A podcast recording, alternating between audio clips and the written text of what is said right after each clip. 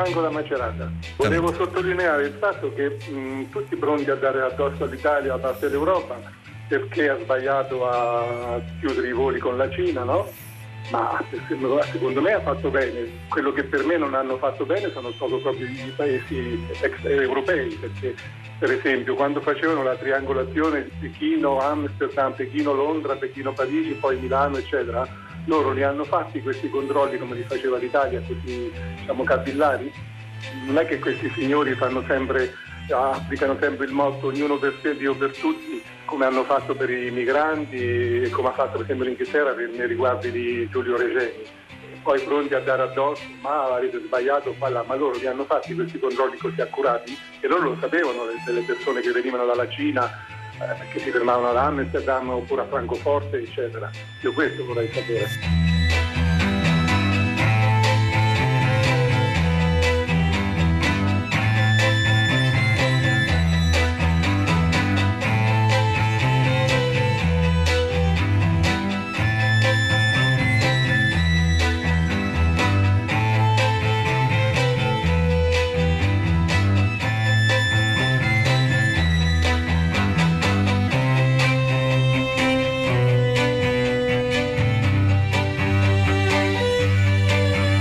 Due minuti, 5 secondi. Una buona giornata da Pietro del Soldato. Benvenuti a tutta la città ne parla. Come avrete capito, il tema è uno e uno solo, a filo diretto in prima pagina in questi giorni.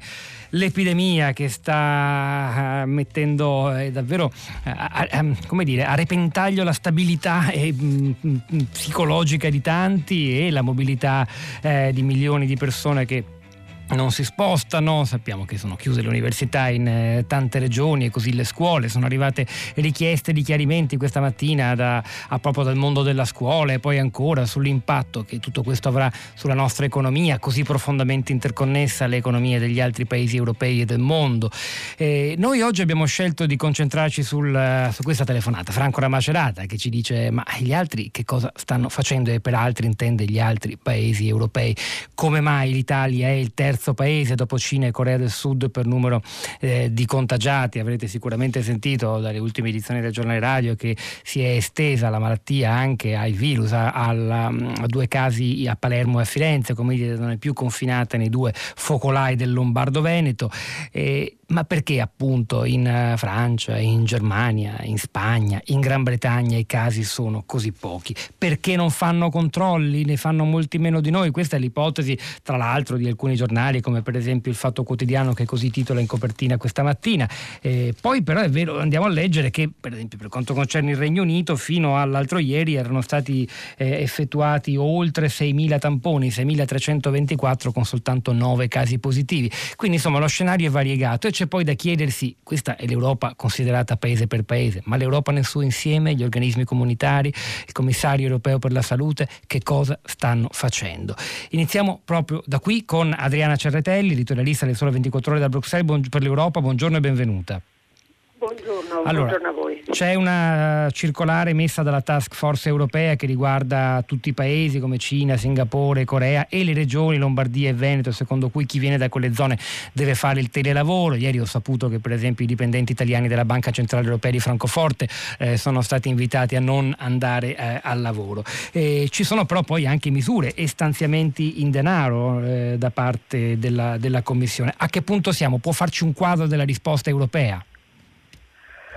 Beh, dunque, prima di tutto la risposta europea per ora è abbastanza limitata, nel senso che ci sono questi 232 milioni che la Commissione ha stanziato per, eh, per appunto, gli interventi in caso di bisogno appunto, per far fronte a questa, a, a questa epidemia e questa è sicuramente una misura, la prima misura davvero concreta. E, eh, e, poi ci sono appunto queste circolari che sono delle misure in definitiva difensive che però non riguardano solo gli italiani ovviamente ma riguardano tutti i paesi più colpiti dal, dal virus. Per quel che riguarda invece le misure alle frontiere di cui si è molto parlato no, in questi giorni con il respingimento delle Mauritius, i problemi in Francia, Lione eccetera, quelle sono tutte misure, non esiste oggi una politica sanitaria comune europea. quindi tutte le misure eh, spettano alla, dire, al giudizio eh, dei vari governi dei, dei, singoli Stati dell'Unione Europea. La stessa eh, idea che qualcuno ha ventilato della chiusura delle frontiere, anche questa, anche per i paesi di Schengen, è una misura che può essere adottata sempre in piena autonomia dai eh, singoli governi eh, alle condizioni previste, cioè quando ci sia una, eh, dire, una minaccia eh, o comunque un problema eh, anche di ordine pubblico e quindi di ordine sanitario.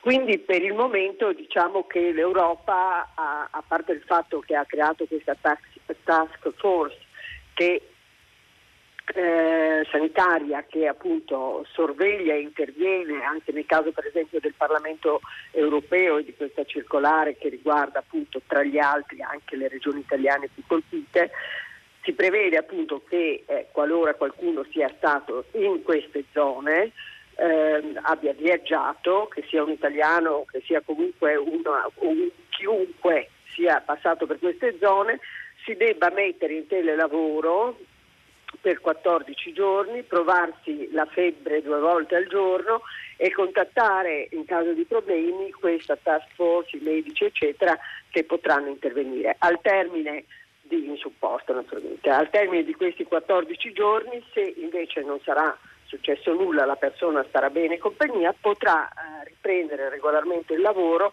previo contatto con il responsabile eh, del, dell'unità in cui lavora. C'è però, Cerretelli, la consapevolezza che, che, che, i numeri dei casi di persone contagiate in giro per l'Europa eh, aumenterà, questo lo dicono un po' tutti, insomma è quasi inevitabile. E poi, seconda domanda, eh, l'Italia come è vista nei palazzi di Bruxelles? Eh, con, eh, come un pericolo, come un paese da aiutare, come insomma, un, uno che, fa, che sta nella stessa barca degli altri per cui bisogna adottare risposte comuni?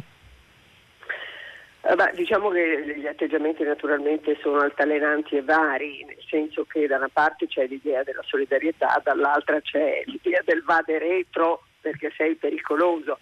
Eh, come sempre questo succede, non è che avvenga nei confronti dell'Italia, ma di chiunque abbia un, un problema di qualsiasi tipo.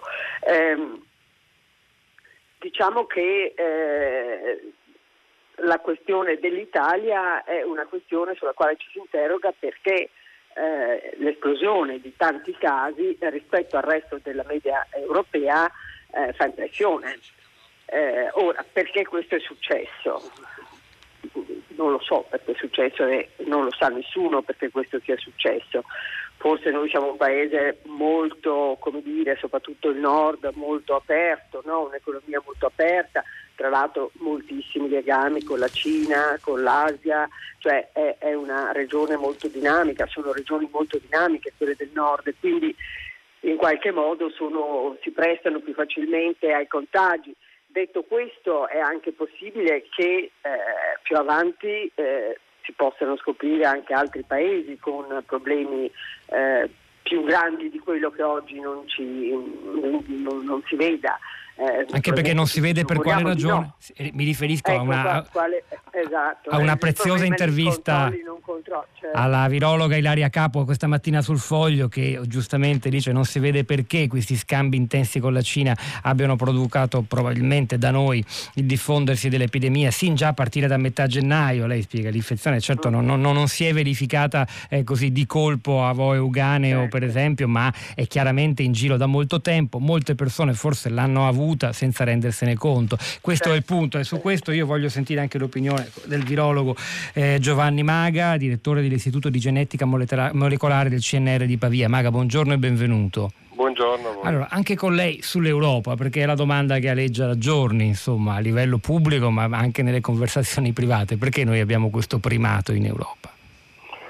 Sicuramente un aspetto è che noi abbiamo avuto una ricerca attiva molto estesa nel momento in cui abbiamo riportato il primo caso, proprio perché non eravamo in grado di determinare il famoso paziente zero, quindi di determinare il contesto, le condizioni in cui questo focolaio era partito, è stata attivata una ricerca delle positività molto ampia, non solo persone che avevano sintomi, ma diciamo i contatti che erano stati classificati come tali. E su credo oltre un migliaio di tamponi, forse più. Noi adesso abbiamo, come si, si evince dai dati, qualche centinaio di positività, a indicare innanzitutto che probabilmente il virus in quel contesto non aveva circolato in maniera molto intensa, ma è sicuramente possibile che anche in altri paesi ci fossero più casi che non sono stati rilevati, perché questa infezione, come diciamo da tempo, come dimostrato dagli studi epidemiologici, nell'assoluta maggioranza dei casi decorre in maniera benigna e moderata e può essere facilmente confusa con un'influenza o con un malanno stagionale. Beh, oggi Stefano Cappellini durante la rassegna di prima pagina ha letto anche un'intervista a uno dei, dei malati eh, in isolamento che appunto in realtà ha solo un po' di tosse niente più e questo appunto è, è, quasi se vogliamo anche la sorta di paradosso, è difficile, per quello forse noi continuiamo ad oscillare un po' tutti credo, no? tra la paura e la, e la, scrollata di spalle, due atteggiamenti forse entrambi sbagliati quando portati eh, agli, agli, eccessi. Però nel, lei, diciamo, abbiamo fatto molti controlli noi, lei dice quindi forse è questa la prima risposta alla domanda domanda sul primato italiano. Poi però si legge che la Gran Bretagna addirittura fino all'altro ieri, quindi probabilmente ne ha fatti ancora di più, eh, ha superato le, le, i 6.000 tamponi, 6.300 e ha trovato soltanto 9 casi positivi. Questo perché? Perché la Gran Bretagna è davvero più esente dall'epidemia o perché hanno fatto i controlli sulle persone sbagliate? È difficile dirlo, purtroppo io non ho dire, contezza della, della, dell'approccio utilizzato in Gran Bretagna molto spesso questi sono anche um, elementi dire, un po' di casualità, dipende cioè dall'intensità dell'introduzione, quante persone sono arrivate, dal particolare contesto, quindi se il virus ha avuto facilità di diffondersi oppure no. Uh, può darsi che la prima ondata di infezioni in Inghilterra si sia spenta nei 10 giorni, 15 giorni che sono normali, normale decorso e quindi oggi le positività siano molto inferiori, noi stiamo invece vivendo una prima ondata o un'ondata come dire, più evidente. Non è facile, eh, soprattutto se non si ha un quadro preciso epidemiologico di quante persone sono venute a contatto col virus e quello solo un'indagine sierologica, cioè la ricerca degli anticorpi ce lo può dire perché quando una persona è guarita il test è negativo, ma non è detto che non sia stato in contatto col virus. Una domanda molto semplice, intanto saluto anche un altro ospite, Roberto Bertolini, già direttore scientifico dell'Organizzazione Mondiale della Sanità per l'Europa, ora membro del Comitato Scientifico sulla Salute dell'Unione Europea. Bertolini, buongiorno e benvenuto a tutta la città ne parla. Buongiorno a lei. Maga, una domanda, ma direi la, la, la, giro anche a Bertolini a questo punto. Stamattina ci siamo svegliati con una nuova notizia, eh, il coronavirus non è più soltanto in Lombardia e in Veneto, due casi a Firenze e a Palermo, anche se nel caso di Palermo si tratta di una turista bergamasca. E allora Marcella al 335 5634 296 ci chiede, eh, anzi no, questo è Claudio, il caso della turista di Bergamo trovata positiva a Palermo induce a ritenere eh, forse ragionevole il divieto per esempio di sbarco in un'isola straniera, era il caso di Ischia dell'altro giorno di un folto gruppo di turisti provenienti da Lombardia e Veneto. C'è stata una levata di scudi contro quella decisione ischitana, contro l'analoga, ancora più forte forse decisione del presidente della regione Basilicata Basilicata di impedire anche ai lucani di rientro da Lombardia e Veneto di entrare senza aver fatto la quarantena dei 14 giorni. E alla luce di questo nuovo fatto dobbiamo forse cambiare opinione eh, sulla stessa cosa, la stessa domanda a Maga e a Bertolini. È molto importante, interessa molto gli ascoltatori. Allora, io posso dare un parere personale, sì. non sono un epidemiologo, dal punto di vista diciamo, eh, della mia così, esperienza nel, nel, nel vedere come si sviluppano queste epidemie, personalmente ritengo che per persone che non sono, a parte nella zona limitata che adesso è coordinata, o nelle immediate adiacenze, ma che abitano in una regione ma molto distante dai focolai attivi, secondo me è irragionevole o comunque non eh, appropriato quello di mettere un divieto eh, assoluto. Eh, è chiaro, può succedere, questa turista eh, veniva da Bergamo, è positiva, non sappiamo però dove si sia infettata, bisogna capire se magari ha dei collegamenti diretti con la, mh, mm, con la zona diciamo, epidemica. È un caso isolato, eh, difficilmente darà origine probabilmente a un nuovo focolaio. Dobbiamo anche pensare dire, alla gestione del paese in termini di eh, dire, mantenere delle strutture sociali che siano compatibili anche con eh, le diverse attività e una vita che non deve essere cristallizzata per l'episodio che oggi stiamo vivendo. Non stiamo vivendo un'epidemia diffusa, non siamo Wuhan, le autorità sono molto attente, io credo che al momento le misure attuate siano quelle appropriate, ma come dico è una mia opinione personale. L'opinione personale comunque di un virologo, lo ripeto, Giovanni Maga è direttore dell'Istituto di Genetica Molecolare del CNR di Pavia. La stessa domanda a Roberto Bertolini, che è stato direttore scientifico dell'OMS in Europa e ora collabora con l'Unione Europea, nonché, se non sbaglio, anche con il Ministero della Sanità del Qatar, di cui è advisor. Bertolini, è giusto bloccare a casa loro Lombardi e Veneti?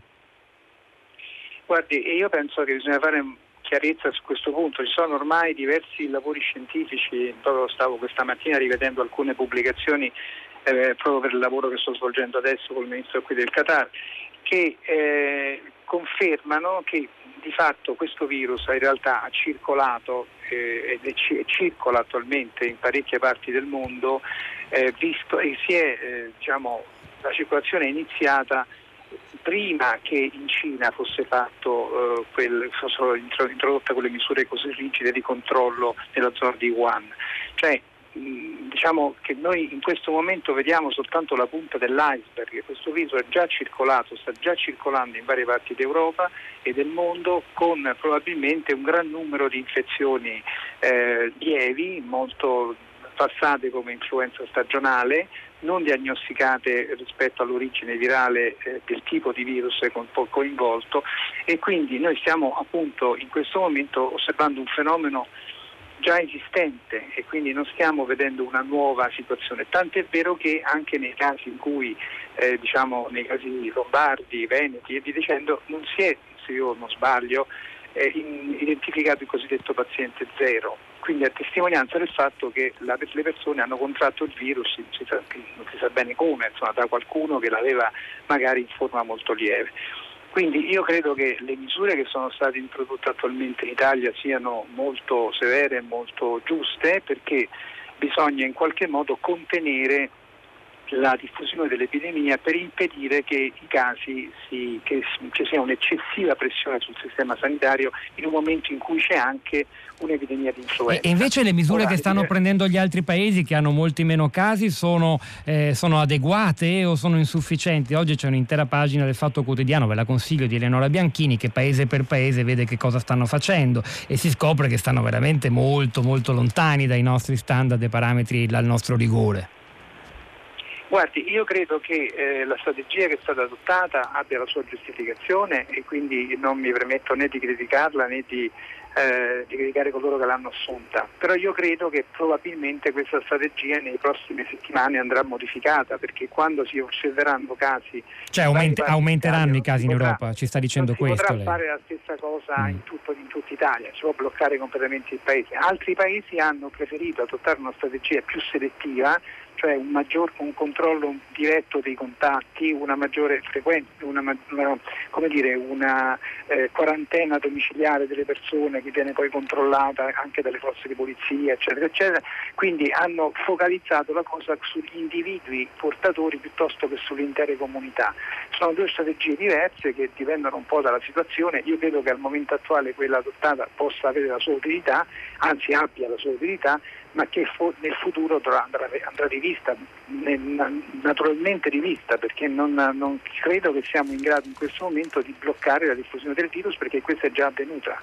Anche perché eh, l'impatto a lungo termine diventa davvero difficile da, da, da, sostenere. Non è un caso che appunto una vostra collega, la virologa Ilaria Capo che citavo poco fa, abbia, continui a insistere anche sulla, è strano che lo faccia un medico insomma da, dagli Stati Uniti, sulla, sulla ricaduta economica che non dobbiamo sottovalutare perché una, un'epidemia, anzi lei parla proprio esplicitamente di pandemia per la verità questa mattina sul foglio, dice possiamo già usarla questa parola con un impatto economico eh, devastante e a quello dobbiamo pensare, cioè non è che possiamo andare avanti troppo a lungo, lo chiedo proprio a uno che ha avuto una responsabilità per l'Organizzazione Mondiale della Sanità, ha uno sguardo trasversale sulla società, quanto si può andare avanti in questo modo con le università e le scuole chiuse, Ma... le attività produttive bloccate, che poi hanno ricadute anche sugli altri, la Lombardia è fondamentale nella produzione di componenti componentistica per l'industria dell'auto tedesca, tanto per fare un esempio tra gli altri. Non è che si può continuare così. No, non si può continuare così, probabilmente, ripeto, il discorso è che nel momento in cui cosa si, che si sta già verificando. Lei ha parlato di due casi a Firenze, un caso in, in Sicilia, ce ne saranno uno, uno a Firenze, uno pa- per ora uno e uno. Eh, esatto, succederà in, in, varie parti d'Italia e, e, chiaramente bisognerà adottare una strategia diversa, più selettiva, eh, meno dire, invasiva dal punto di vista della, della, vita della comunità, in cui ci sarà bisogno di una grandissima collaborazione da parte dei cittadini, che penso ci sia nel momento in cui i cittadini vengono informati correttamente con tutti eh, i comportamenti che devono adottare, una, eh, questo è indispensabile, questo è quello che stanno facendo gli altri paesi. Perché hanno poi una situazione epidemiologica che ancora è abbastanza eh, dire, sotto controllo. Consideri che, ripeto, ci sono probabilmente, non abbiamo ancora le figure perché il quadro non è le, scusi, numeri perché il quadro non è eh, esaustivo, ci sono probabilmente una grandissima quantità di soggetti asintomatici o con sintomi lievi. Quindi noi quello che vediamo, i casi molto gravi che vengono ospitalizzati e quelli anche che non vengono ospitalizzati ma che sono stati diagnosticati a seguito di questi casi, sono probabilmente, come ripeto, la punta dell'iceberg.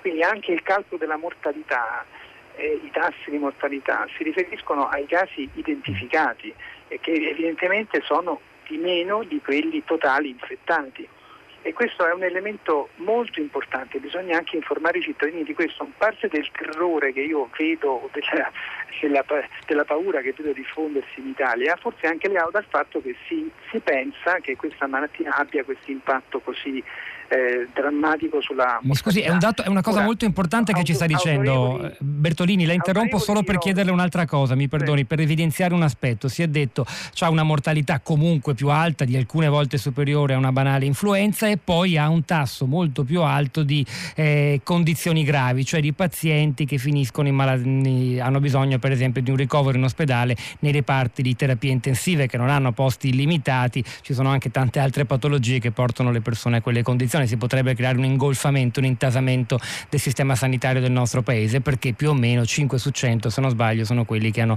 bisogno poi di queste cure quando vengono contagiati. Lei ci sta dicendo che queste percentuali sono falsate perché in realtà il numero dei contagiati è molto più alto di quello che noi conosciamo. Guardi, io, eh, io le dico solo questo. Mi dica se ho capito nella... male. No, ha capito benissimo. Consideri questo, che da alcuni eh, dati mh, pubblicati dalla Harvard Center for Communicable Disease, quindi non proprio dall'ultimo venuto, cioè si dice che la capacità di identificazione, cioè detection rate, cioè la capacità di, di prendere, di identificare i soggetti affetti nei paesi ad alto sviluppo epidemiologico e sanitario è del 40%, quindi vuol dire che noi abbiamo la capacità, cioè ogni caso identificato ce ne sono almeno altri due e mezzo che non vengono identificati. Quindi se lei mette al denominatore questi due e mezzo, e quindi eh, questa è una stima conservativa, li mette al denominatore, lei vede che la, la percentuale di cui abbiamo parlato è molto diversa. No, è molto interessante quindi, quello che ci sta dicendo. Sì. Prego, prego, concluda pure il suo Secondo me la dottoressa Capua, il professor Galli, ed altre persone che hanno sottolineato questo, questo aspetto, il fatto cioè che bisogna eh, eh, stare molto attenti, le patologie possono poi cambiare caratteristiche, eccetera, ma che al momento attuale questo è il quadro più, eh, dire, più probabile. E ripeto, io sto citando delle pubblicazioni eh, di autorevoli gruppi internazionali, cioè non ne sto parlando di, dell'articolo del giornale X o Y, ma di Harvard School of Public Health, della, eh, dell'Imperial College di, eh, di, Londra e così via. Io mi permetto di sottolineare l'importanza di quello che ci ha appena detto Roberto Bertolini, già direttore scientifico dell'Organizzazione Mondiale della Sanità per l'Europa, ora membro del Comitato Scientifico sulla Salute dell'Unione Europea, perché come dire, perlomeno a noi profani cambia un po' la prospettiva, non solo numerica. Voglio sentire che prima di andare a Parigi e a Londra per fare due casi europei molto importanti, l'opinione su quello che abbiamo appena sentito di Giovanni Maga, virologo, direttore dell'Istituto di Genetica del CNR di Pavia. Maga. Sono assolutamente d'accordo, nel senso che il quadro che è stato appena delineato è di fatto quello, ma che da tempo comunque eh, molti esperti andavano sottolineando, ovvero il numero dei casi confermati già da quando si stava attenzionando solo all'epidemia in Cina era largamente inferiore alla reale base della piramide degli infetti, proprio perché si è visto che questo virus dà moltissimi eh, dire, casi lievi o poco sintomatici che possono non essere intercettati e già le stime dicevano che i casi confermati potevano essere la metà, se non addirittura un terzo di quelli reali. Questi dati si stanno come dire, robustendo, quindi parlare di letalità oggi è molto difficile perché non abbiamo un'idea precisa dell'estensione, ma è sicuramente molto più bassa di quella che viene riportata.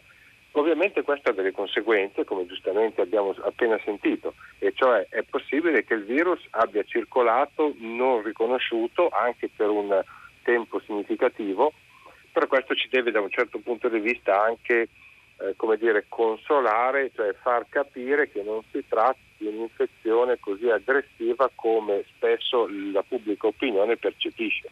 È importante chiaramente avere l'idea sempre più precisa della diffusione e quindi per questo che dire, non bisogna eh, assolutamente sottovalutare il problema, soprattutto per l'impatto che potrebbe avere sulle fasce di pazienti più fragili, come abbiamo visto, le persone anziane e le persone con patologie. Mi, mi permet- scrive Marina 335 5634 296, è un sms, mi permetto di dubitare che l'Italia sia il terzo paese più colpito viste le notizie misteriose provenienti dall'Iran, vabbè ma se anche fosse saremmo il quarto, cambierebbe poco. In ogni caso, continua Marina, altra cosa, ho notizie dirette dalla Francia, confermo che gli italiani, ivi residenti per lavoro, stiano subendo un addittamento quali untori, proprio come succede ai cinesi dal mese scorso anche qui in Italia. Questo non ha senso, meglio sapere che dovremmo lavarci le mani spesso e comunque senza aspettare che ce lo insegni segni un nuovo virus. Io sto a Cremona, zona incriminata, e mi lavo come l'anno scorso. Alberto Toscano, buongiorno e benvenuto. Pre- Presidente dell'Associazione Stampa Europea a Parigi, è con noi anche il corrispondente dal Regno Unito del Corriere della Sera Luigi Ippolito, buongiorno, benvenuto anche a lei. Allora, Toscano, non so se ha sentito il messaggio di Marina che ha, ha saputo di italiani trattati come untori in Francia, è così. Oh. E poi parliamo della risposta, delle cose più serie, cioè della risposta reale delle istituzioni francesi, che a, a detta di molti è piuttosto timida, almeno fino ad oggi, quanto numero di tamponi e misure restrittive. Toscano. Allora, per quanto riguarda gli italiani trattati come untori, e qui naturalmente ci sono situazioni di tutti i generi, insomma, quindi ci sarà pure qualche italiano che è stato qualche modo stigmatizzato a causa della propria origine eh, in relazione a questa malattia, però insomma, non ne farei un eh, caso eh, generalizzabile a tutta la Francia e a tutti gli italiani di Francia. Per quanto riguarda eh, l'atteggiamento delle autorità francesi, ieri sera si è pronunciato il ministro eh, della salute, eh, che tra l'altro è appena entrato in carica, e che ha detto che eh, non si parla neanche di chiudere le frontiere, proposta che è venuta sia dall'estrema destra sia da alcuni personaggi eh, della destra classica, eh, non se ne parla neanche, però verranno prese delle misure eh, per cautelarsi da eh, persone che arrivano dalla eh, Lombardia e dal Veneto e al tempo stesso le autorità francesi eh, sconsigliano eh, di recarsi in queste due regioni italiane. Eh, il, eh, il, ministro della salute francese ha detto comunque che eh, non bisogna eh, esagerare con l'atteggiamento di drammatizzazione rispetto alla situazione del virus in Italia e che per esempio lui stesso era pronto a partire, cosa che immagino stia facendo in questo momento, alla volta di Roma per la riunione eh, tra i ministri della salute europei. E inoltre eh, da parte francese eh, ci sono eh, delle prese di posizione eh, particolari da parte di amministratori locali eh, i quali ritengono che si debba aumentare la vigilanza nei confronti di persone in arrivo dal Veneto e dalla Lombardia, alcuni casi specifici vengono segnalati eh, come ad esempio il controllo a cui sottoposto, sono stati sottoposti i passeggeri di un autobus proveniente da Milano e altri casi analoghi. Controlli di che tipo Toscano? E poi sa in generale quanti test sono stati fatti, quanti tamponi? Leggevo da qualche parte 400 al giorno con la promessa di intensificare questo numero. Dunque, i, i tamponi sono 400 al giorno nella regione parigina però eh, ce ne sono eh, altri che vengono fatti in altre parti della Francia, per esempio si parla addirittura di mille test effettuati a Marsiglia.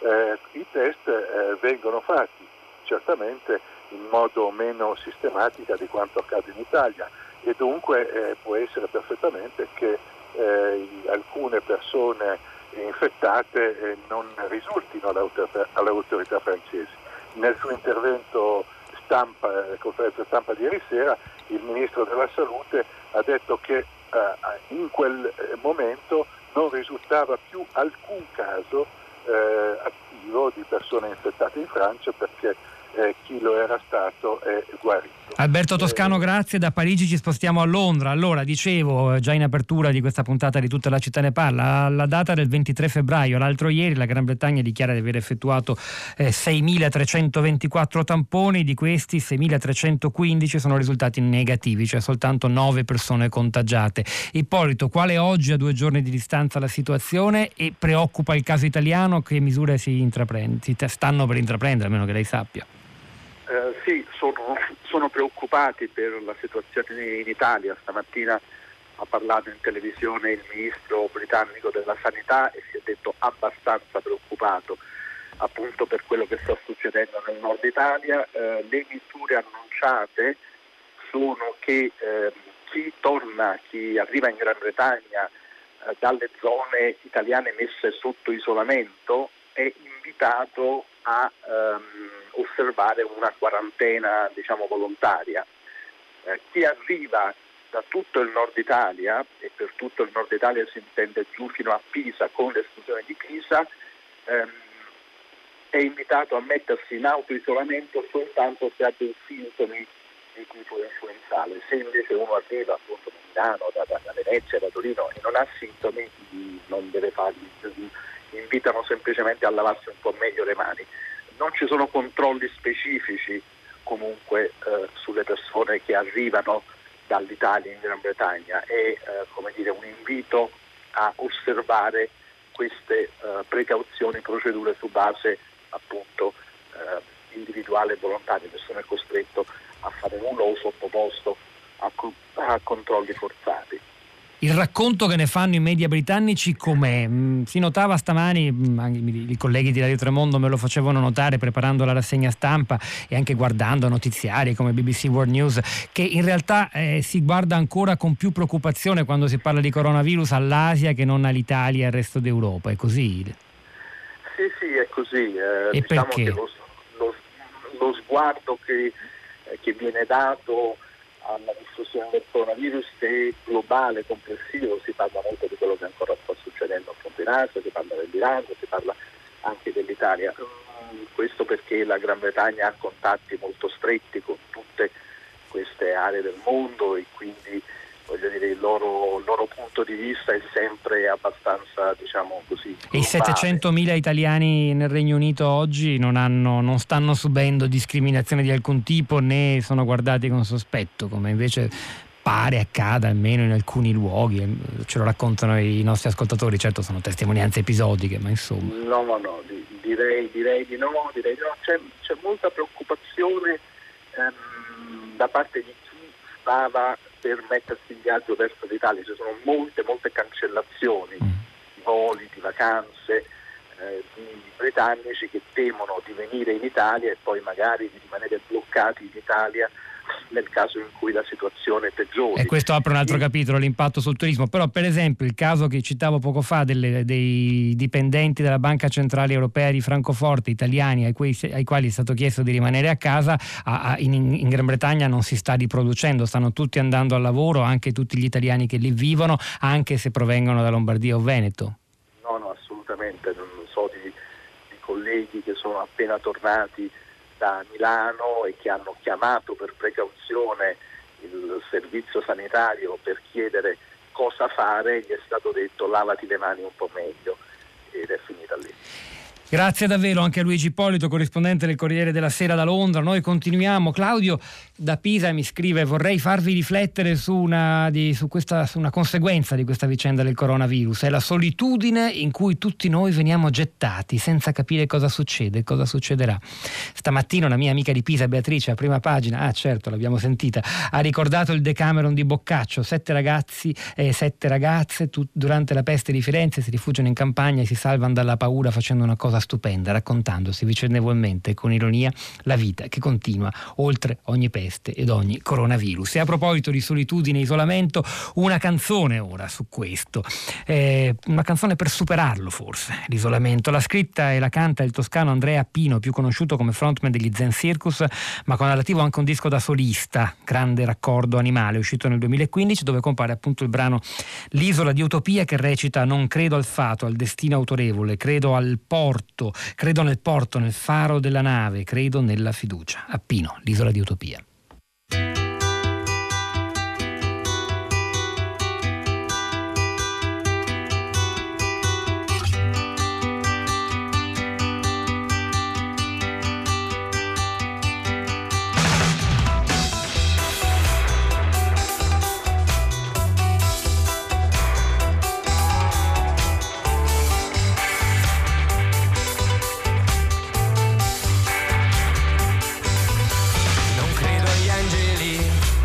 ai diavoli, non credo al fato, al destino e agli autorevoli, non credo agli ordini né alle carceri, non credo alle favole di eroi e martiri, non credo al lavoro, non come salario, non credo al fante il generale rivoluzionario, non credo alla pace, la trovo feroce, non credo a tregue, armistizi né ai portavoce perché non credo agli angeli, non credo ai primi perché non credo ai diavoli, neanche alla croce perché non credo ai martiri, non credo a buoni, cattivi o responsabili, alle stelle perché non credo al pato, non credo a niente che sia già stato deciso,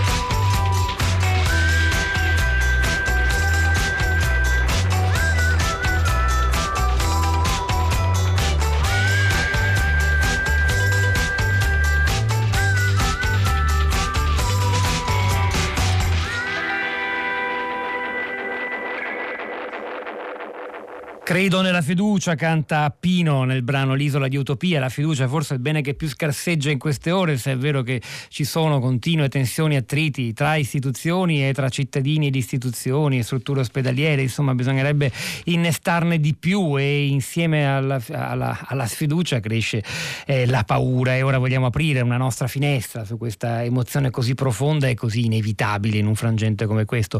Assunta da Perugia scrive il panico per l'influenza da coronavirus coronavirus attiva la paura di morire. Elaborare la certezza che prima o poi dobbiamo morire è dura da accettare. Siamo quasi tutti convinti, anche gli anziani, di essere quasi immortali e come tale l'eventuale morte è vissuta come una sconfitta. ad Assunta ricorderei però quello che ci ha detto poco fa l'ex direttore dell'OMS per l'Europa. Il tasso di mortalità di questa malattia va considerato con un numero molto più alto di contagi rispetto a quelli noti, forse anche abbassato, quindi evitiamo di esagerare. Poi ci sono i social, scrive Maria da Venezia, che hanno fatto da gran cassa alla paura. Su questo ci concentriamo con Alessandro Bartoletti, buongiorno e benvenuto. Buongiorno. Psicologo, psicoterapeuta, si è perfezionato in neurobiologia alla Scuola Normale Superiore di Pisa, da poco pubblicato con Giorgio Nardone La paura delle malattie, psicoterapia breve, eh, breve strategica dell'ipocondria, uscito per Ponte alle Grazie. Allora Barzoletti, fronte, ci troviamo di fronte a, a una paura inedita in Italia in questi giorni?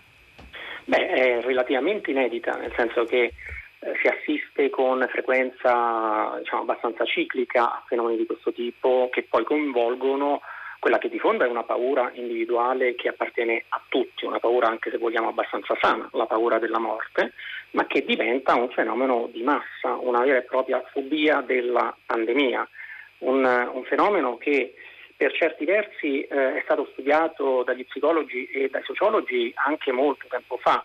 Eh, noi nel campo siamo adusi a usare proprio il termine effetto Werther quando abbiamo a che fare con eh, dei fenomeni di forte suggestionabilità di massa dovuti principalmente a eh, un effetto mediatico, perché eh, va detto, magari può, potrà sembrare eh, un po' scomodo dirlo, ma in questo momento abbiamo a che fare con un fenomeno che è fortemente influenzato dalla comunicazione. Una cosa che colpisce di queste ore, in casi come questi, è che la paura della morte o della malattia, in caso di virus che contagia, eh, diventa automaticamente paura dell'altro che non è scontato perché uno potrebbe aver paura di, una, di, di, di altre cose eh, o malattie che non c'entrano con il contagio. È, è, è un fenomeno molto interessante, io credo. Eh, questo è sicuramente un fenomeno molto interessante, ma è eh, decisamente collegato con ciò che viene poi trasmesso a livello comunicativo e percettivo. Eh, per fare un esempio storico, eh, addirittura mh, quando fu scoperto uno dei principi eh, di igiene sanitaria più importanti, ovvero il lavarsi eh, le mani, Avvenne esattamente il contrario, ci fu questo famoso medico uh, austriaco viennese, Semmelweis, il quale si batté con i medici del suo tempo per far capire quanto fosse importante lavarsi le mani, ad esempio nelle parti uh, di ginecologia o di ostetricia. Uh, per cui diciamo, la percezione del rischio collegato al contatto con, con gli altri era assolutamente assente, anzi tutt'altro, i medici di allora non volevano certo sentirsi dire di essere degli ontori. Eh, in questo momento stiamo assistendo al fenomeno opposto, ma questo è dovuto al fatto che eh, a livello comunicativo, mediatico, eh, si è dato tantissimo accento sull'idea che eh, uno dei eh, meccanismi attraverso il quale ovviamente si può eh, propagare il virus è il contatto interpersonale ed è ovvio che le persone si focalizzano percettivamente su eh, su questo aspetto. Senta Bartoletti, la nostra socialità è diventata molto digitale, ci sono delle statistiche interessanti sul fatto che i ragazzi si lamentano che un'amicizia su due è soltanto online, per esempio, cosa, una cosa molto diversa dal passato. E questo ci rende più timorosi di fronte al contatto fisico, quindi anche più predisposti a, all'allarmismo di oggi.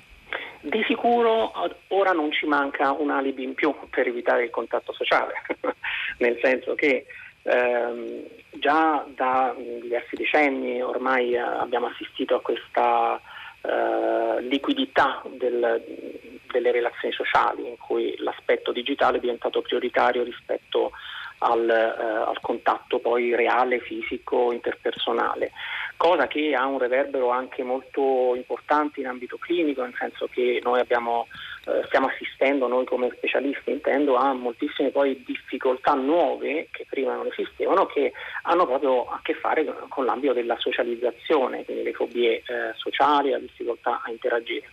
Ed è ovvio che un momento di eh, crisi mediatica e comunicativa come quella a cui stiamo assistendo in un certo senso eh, traumatizza ancora di più all'idea che il contatto fisico debba essere eliminato, quindi eh, ci fornisce in questa uh, società un alibi in più. Alessandro Bartoletti, io la ringrazio, ricordo ancora il suo libro La paura delle malattie, psicoterapia breve eh, strategia dell'ipocondria. Allora, poi ci sono tutti i messaggi che ci avete mandato, si va da Ada, ex infermiera che ricorda come bisogna lavarsi le mani con sapone liquido e asciugarsi con carta monouso, da usarsi per chiudere il rubinetto, gli asciugamani e le saponette sono un ricettacolo di germi, quindi molto preziose, ad altre riflessioni di carattere psicologico e filosofico alle quali vi rimando, li ritrovate tutti, sono interessanti sul sito di Radio 3. Noi ci fermiamo per il GR3 L'Onda Verde A tra poco con Rosa Polacco per ascoltare le vostre voci e i vostri commenti sui social network. Tutta la città ne parla. Ve la ricordate la SARS? Era il 2003 e il mondo intero era terrorizzato dalla misteriosa epidemia che veniva dall'estremo oriente e aggrediva uno per uno i continenti più lontani, persino la nostra vecchia Europa che di solito è così al sicuro dalle pandemie. All'inizio non aveva neanche un nome, tant'è che i giornali la chiamavano la polmonite killer e nulla sembrava in grado di opporsi al dilagare del contagio. Anche in Europa e in Italia era panico. Ricordo che le autorità invitavano la popolazione addirittura a non frequentare i luoghi affollati, persino cinema e chiese, la gente evitava i ristoranti esotici. Alla cassa dei supermercati le mascherine andavano a ruba, negli aeroporti di tutto il mondo ai viaggiatori in arrivo veniva misurata la febbre, finché poi avvenne ciò che tutti temevamo, la morte per SARS del primo italiano. Il suo nome era Carlo Urbani eh, medico infettivologo di 47 anni, marchigiano, padre di tre bambini. Per paradosso era stato proprio lui, in quelle concitate settimane, a isolare questo virus sconosciuto e a tentare di combatterlo. E il microscopico nemico si era vendicato, portandosi via la prima e unica vittima italiana.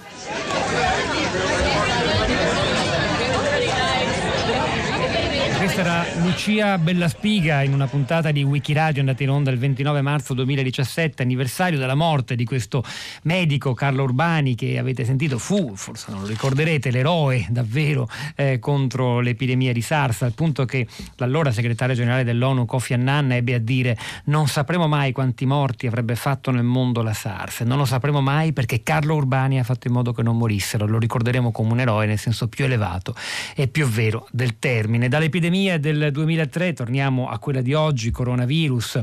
Abbiamo ascoltato voci interessanti, sottolineo ancora, andatevela a risentire, la, l'intervista, le cose che ci ha detto a questi microfoni poco fa il, l'ex direttore dell'OMS per l'Europa Bertolini, quanto a, a, al numero reale, quindi forse anche al tasso di mortalità di questo virus che va collegato non solo al numero di contagi verificati, ma al numero potenzialmente molto molto più alto di persone che sin da metà gennaio, per esempio in Italia, sono, eh, hanno avuto contatto contatto col virus, si sono ammalate e noi non ne sappiamo assolutamente nulla e nel conteggio andrebbero dunque tenute.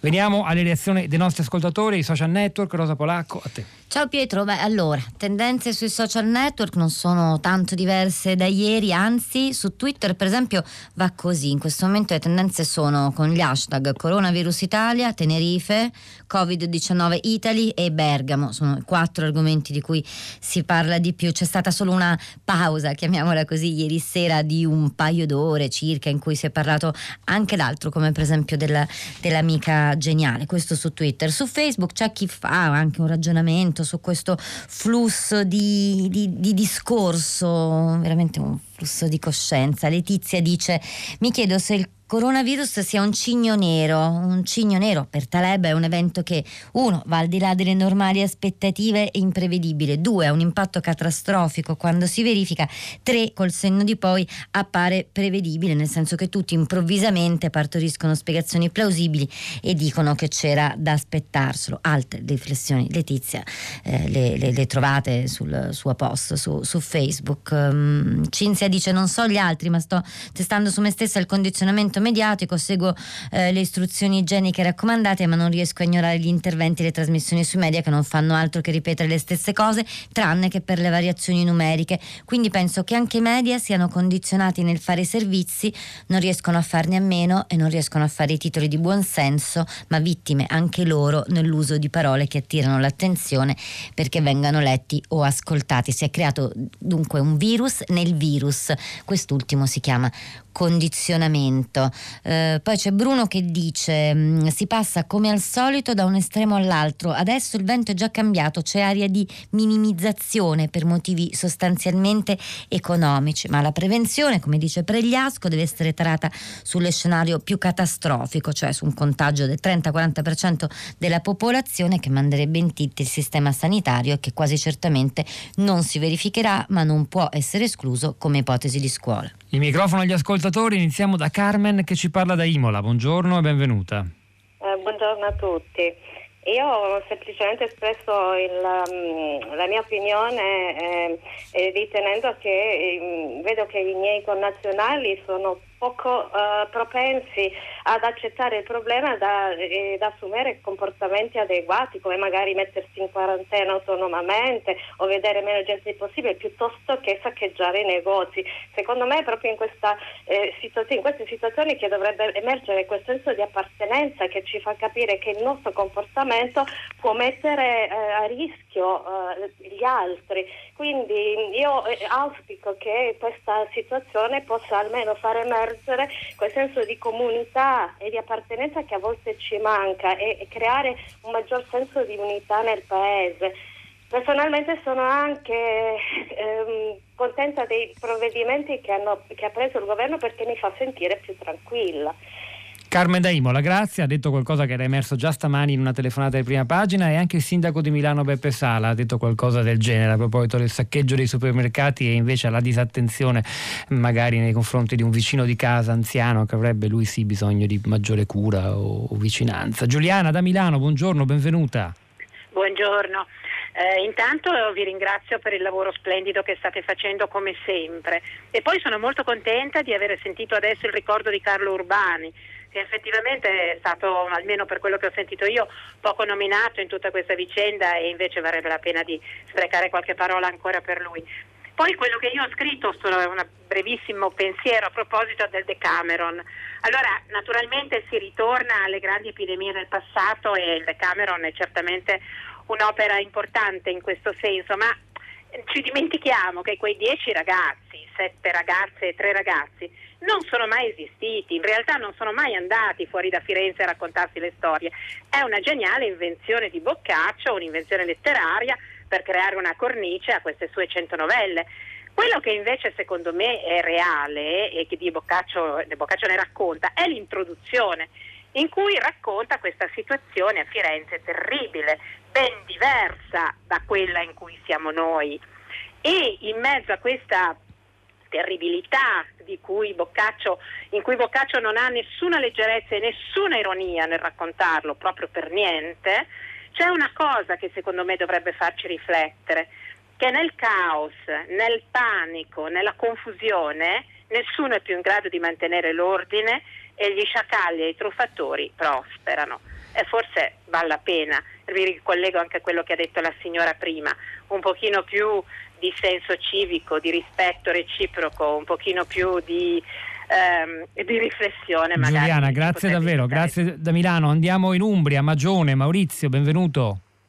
Sì, buongiorno, io buongiorno. Volevo, riferir, buongiorno, volevo riferirmi un po' anche a questo aspetto letterario che prima veniva citato, io mi riferivo nel messaggio che ho mandato ai promessi sposi e sostanzialmente alle diatribe che avvengono tra virologi e microbiologi che ricordano in sostanza quelle che avvenivano tra protofisici e medici così ben descritte da Manzoni nei capitoli 31. Ma magari con qualche base sperimentale in più, va, abbiamo un po' più di fiducia. No, dire, è, la, è, una è che la materia è complessa. Rimanda a una condizione degli italiani che si ritrovano alle prese con, con, un'epidemia o con una pandemia e che fanno emergere diciamo, delle caratteristiche che rimangono uh, in sostanza. Poi si potrebbero fare dei riferimenti so, le quarantene, lazzaretti, alle gride e, e, e, molte altre cose. Però insomma mi sembrava interessante riportare questo tema e che si possa rileggere questa storia anche con un po' guardando con gli occhi del passato. Grazie Maurizio Damagione, andiamo di nuovo sui social network, Rosa Polacco. Allora, su Twitter per esempio c'è Giulus, la ragazza di Codogno scoperta da Propaganda Live che l'altra sera aspettava in solitudine il suo compleanno nel suo paese, si è ritrovata travolta da un affetto social e ora ci racconta come si vive a Codogno. Giulus ci racconta eh, questo nel suo ultimo post, dice quando finirà tutto credo che sarà difficile tornare alla normalità normalità. Qui è tutto fermo, nessuno lavora, nessuno va a scuola. Non era mai successo di avere così tanto tempo per noi stessi. Quella che per noi era quotidianità fino a venerdì sembra un mondo lontano. Simone D'Arrigo alla parte tecnica, Piero Pogliese alla regia, Sara, eh, no, Rosa Polacco e Pietro del Soldà a questi microfoni, Sara Sanzi, Cristina Faloce, nostra curatrice Cristiana Castellotti al di là del vetro, lasciano la linea Laura Silvia Battaglia per Radio Tremondo, ci risentiamo domattina alle 10.